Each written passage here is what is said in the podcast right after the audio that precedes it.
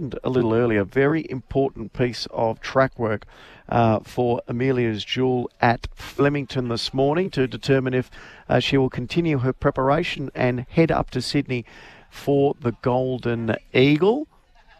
And we've got Simon on the phone. Uh, Simon, appreciate your time this morning, mate. It was uh, action stations here at Moonee Valley uh, in the build up to the Cox Plate. But while that was going on, you had your own very important piece of work with Amelia's Jewel. How did she go? She was good, Michael. It was um, it was interesting today for us because in the last 12 months, every time she does a bit of work, there's media and camera crew all over us.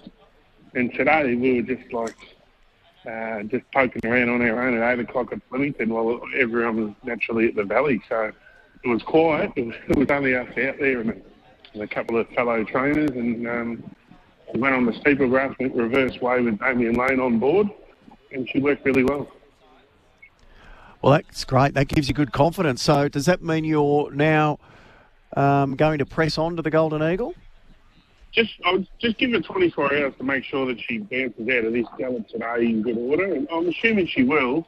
But I just, as soon as I know that she's eaten up like her brekkie this morning, and then smashes her night feed overnight, then I'll be more than happy to start planning for Sydney. Um, her greatest asset is since she's been over here is that she demolishes her, her feed, whether it be morning or night, and regardless of a gallop or, or a race. But when she raced in the um, Toorak, she came home that night and just didn't didn't eat and, and was wasn't on her game till the following Thursday.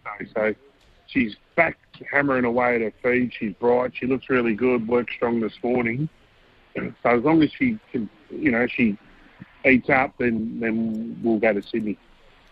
Uh, well, that is great news. Um, did you think maybe there was, even though you did all the tests, just something that wasn't undetected uh, that had her off colour last start in the Toorak?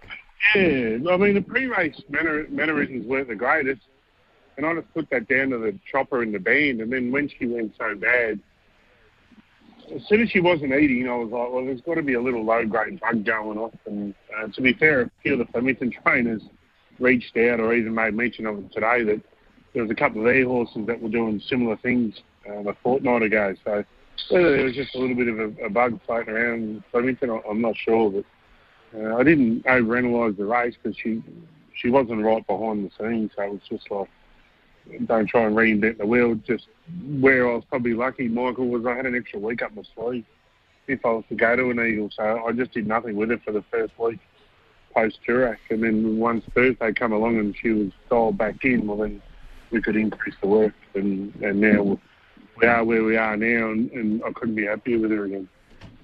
Well, that is good news. Uh, mate, we'll touch base in 24 hours, but at this stage, all going well.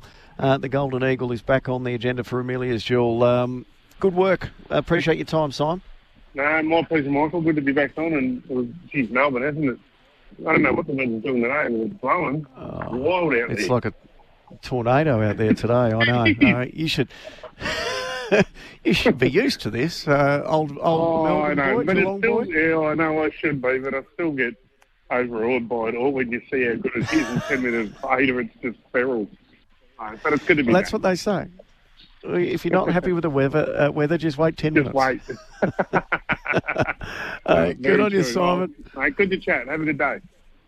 You too, Simon Miller, joining us there.